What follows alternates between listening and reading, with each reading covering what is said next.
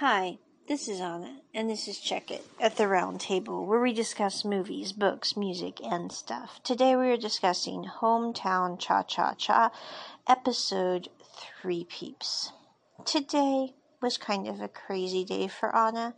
I went down, and both of my bikes have decided to malfunction at the same time. I mean, it's one thing to have one bike malfunction, but then my backup bike decided to malfunction, and I'm like, you gotta be kidding me. And then I took my, I had some biking boots, which I was taking to the shop, and I found out that those are not really worth repairing. So, but you know what? I had a lovely walk this morning, and I came home and I was absolutely famished. So I was like, I have to have butter, I have to have toast with peanut butter and jelly, and I need chicken mac and cheese. So I got all that, and I sat down and watched Hometown Cha Cha Cha episode three because today is the last holiday of Sukkot, the last day of the holiday, and it is a day of rest, which for me means I'm not working, I'm not dealing with my bug infestation, I'm just being. I might go in and spray it again with alcohol, but that's for another time and another moment. But I'm just saying, right now, I'm at peace, and I decided to watch Hometown Cha Cha Cha episode 3. In this episode, Hyejin decides she wants to go to a wedding in Seoul for a dentist who is quite up in society, and also to prove to everyone in Seoul that she has indeed made a success of herself in Ganjin. So anyway, she gets ready to go to Seoul, and she decides to order like tons and tons of clothes because she is not sure what she should wear. She ends up wearing an outfit that honestly I thought was kind of weird because the the red and the pink were stark contrast to one another. Maybe it's a popular tone thing in Asia. I'm not sure. Or Korea in particular because I haven't seen it in other Asian country styles. So I'm like, this is kind of weird. But anyway, she settles on her pink shirt, her red pants, gets ready to go, and lo and behold, she walks out her door, door to find Dusik, our chief, standing there in a very nice shirt and very nice dress pants. And she's going, Why are you here, Dusik? And what are you wearing? Because you never wear nice clothes. And he goes, Well, you told me you were going to Seoul.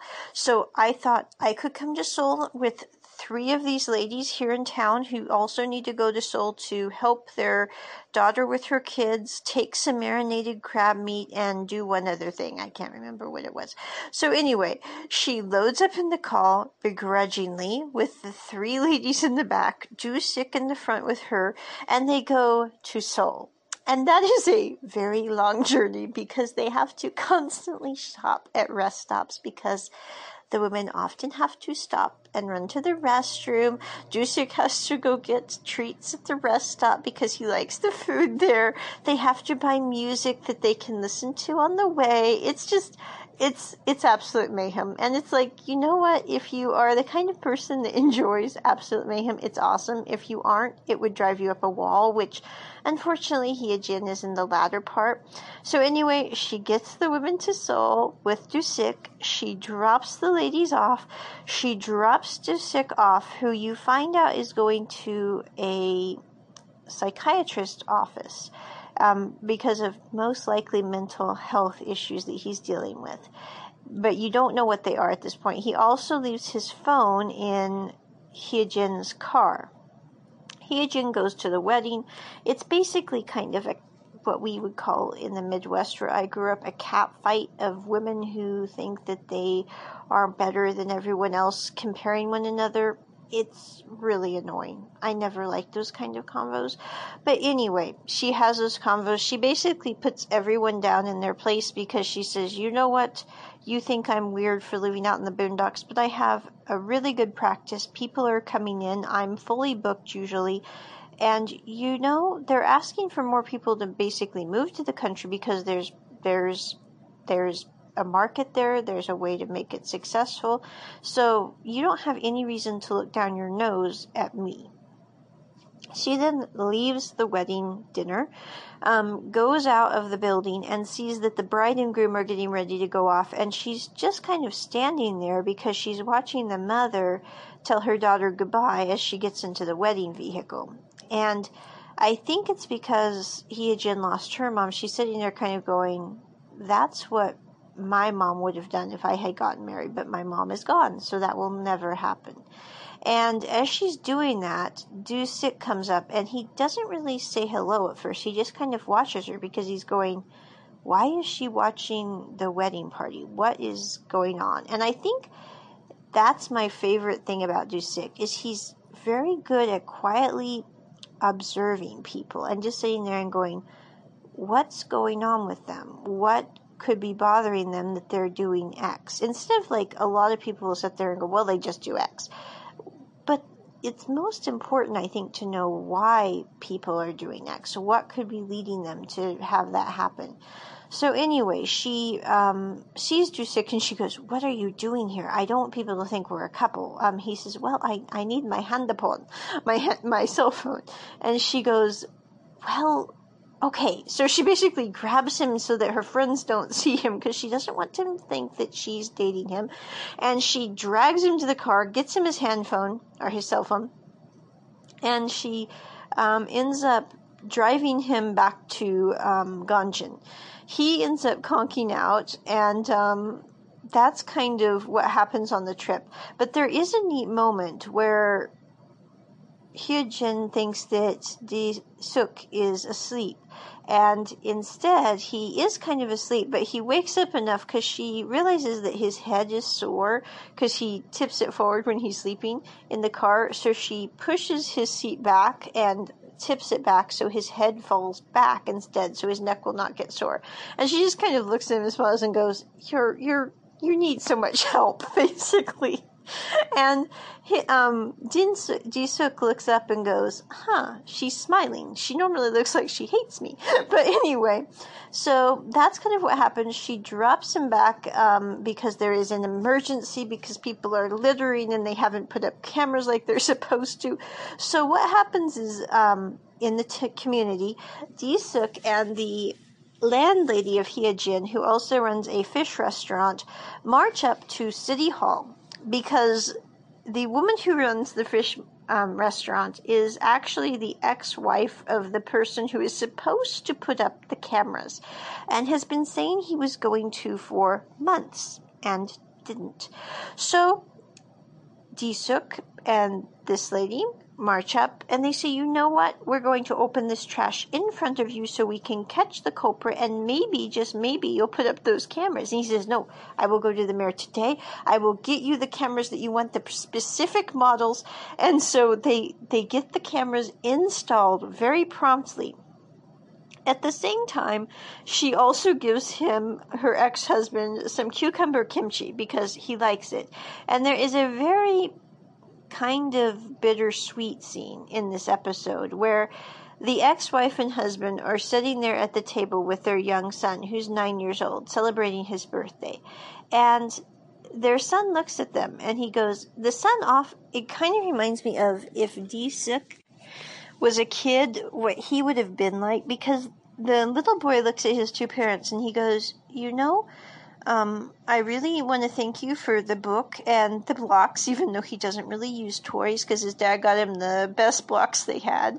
And he says, I, I really do appreciate you doing this for my birthday, but next year we don't have to eat together because you and mom are divorced, and I know it's basically uncomfortable for you two. And both his parents are kind of like, oh, our son doesn't need us to eat together. And they really don't know what to do with that. I think it's kind of interesting because they sit there and go, um, um, and anyway, they have this kind of awkward moment. But as they finish, the um, the son, they say, "Well, you want to have your cake?" And he says, "No, we need to eat the meal first because he's a very, very everything has to be done a certain way for him.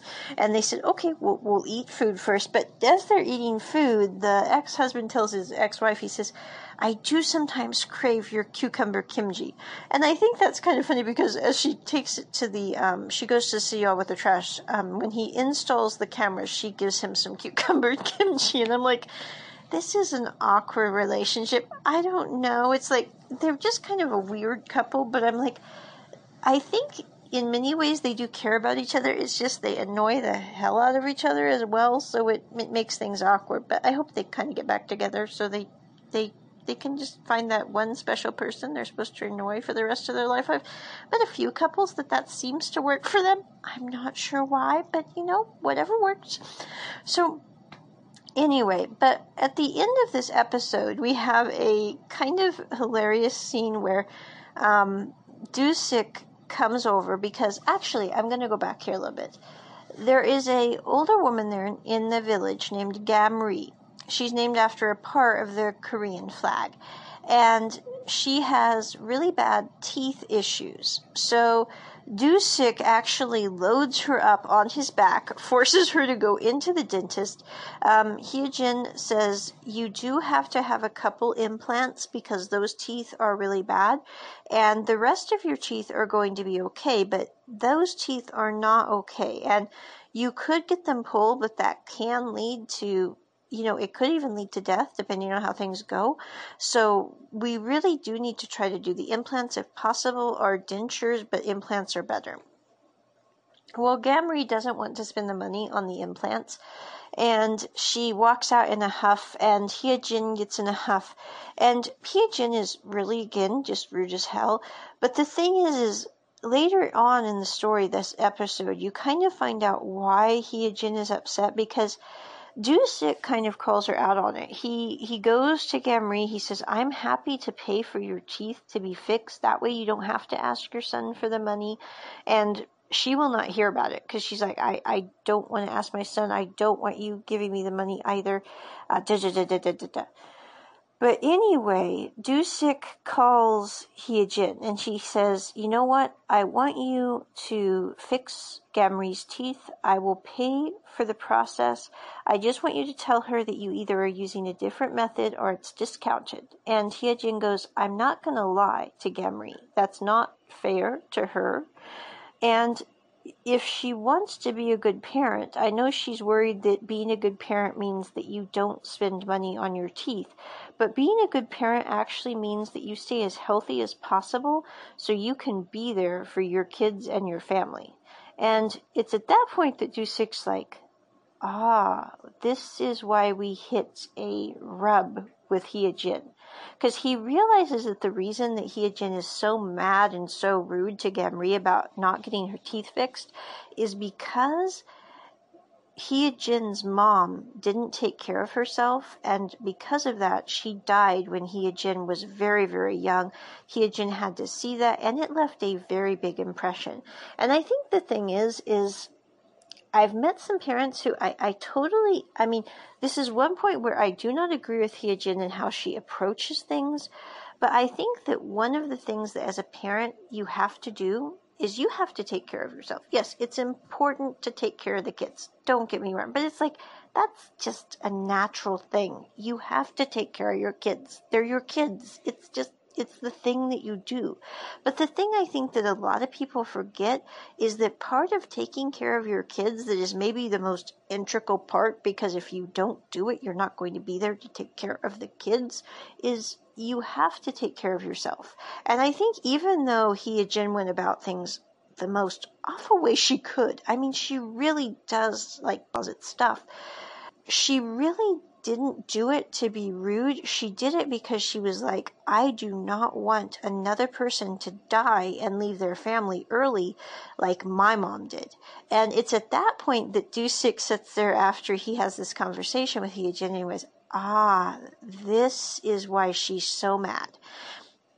And I think that's kind of an interesting scene when he's sitting there on the pier going, you know what? She might be being what we would call, it rhymes with titchy. You can think of what I'm thinking, peeps. We're trying to keep this kid friendly, but she really was quite um cholta cholta titch, as um they say in Ramda di Jodi. So anyway, um but Dusik realizes that she did not do it to be mean. She did it because she saw what happened with her mom. And it's later on that Hyejin goes to Gamri and she has dinner with her and she talks to her and she says, You know what? Because Gamri talked to her son and her son said, Well, I've been reading about the implants. They can go negative. I think you should just get dentures, but can we wait a year because my daughter's in school in the States and it's expensive? And his mom says, You know what? You don't need to worry about this, son. I've got it.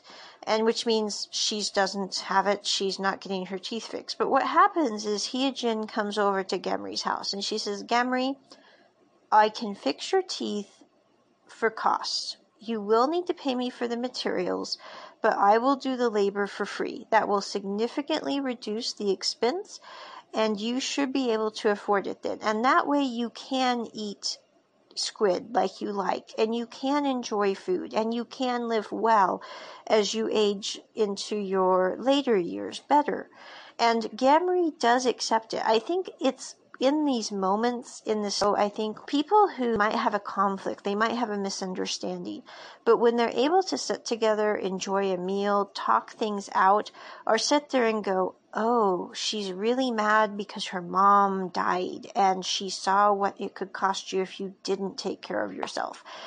I think it's in those moments that this story is kind of cool. I mean, overall, I have to say that so far, I really do enjoy the storyline. The only thing that I find extremely annoying is the typical K drama romance scenes. I mean, I don't mean it bad, peeps, but I'm like, number one, there's a scene like in episode two, I think, where um, Hyojin falls on a rock and um, Doo-sik grabs her in this embrace because he's just trying to keep her from hitting her head on the rock. But anyway, they have this like pause and I'm like, you know, in real life, Hyojin would not be wearing those stupid shoes on the rock. And in real life, she would be quite capable of catching herself or having someone just give her an arm to, you know, grab so she doesn't fall. But I don't mean it weird. I find those things intensely annoying in K dramas. I, I don't mean it weird. I'm like, we are not damsels in distress. We are quite capable of taking care of ourselves usually. And not granted, we appreciate some help sometimes, but it's like women do not need to yeah, it's like, yeah, it's just annoying. So anyway, I do not like those cheesy moments, but I do like the storyline. I do like how it's about a small town. Um, it kind of reminds me of like a Korean version of Hamish Macbeth from the 1990s. If anyone saw that, it was kind of cheesy too, but it had a nice vibe to it. It had a neat aura with the the older generation that was in it that was portrayed, I really liked that aspect of it. And in the same way, I like this K drama for the same reasons because it's got that kind of anachronistic vibe, which I think is kind of cool. At the end of this episode, Hyojin loses power at her house and gets kind of freaked out. Doo-sik comes over to see what's wrong with the power. Um, he realizes that she is scared of being in the dark. So he says, You know what? If you're scared of being in the dark, Hyojin, I can stay here till your friend gets back. Um, it's perfectly fine. And so she says, Well, I have ice cream. And if we don't eat the ice cream, it will melt in the freezer and that would be a waste. And so they're sitting there eating eating ice pops. and at the end of their eating of the ice pops, Doo-sik gets up and he grabs a couple of napkins. He wipes up his ice pop. He then grabs a wad of napkins. He wraps them around the bottom of her popsicle because I guess no one taught her that you put, you know, napkins under your popsicle so it doesn't drip onto your pillow that you're sitting next to. So he gets that fixed and he says, also, I want you to go check your fuse box once I leave. And she goes and checks her fuse box and her missing shoes that cost like 20 million won or whatever, um, both of them are there because when he was fishing at night one night, he found her other shoe had washed up on the shore on a log. And so he, he dried it out, took care of it as best he could, and then he put it in her fuse box. My pushing cat fell. Oh no. Okay, there we go.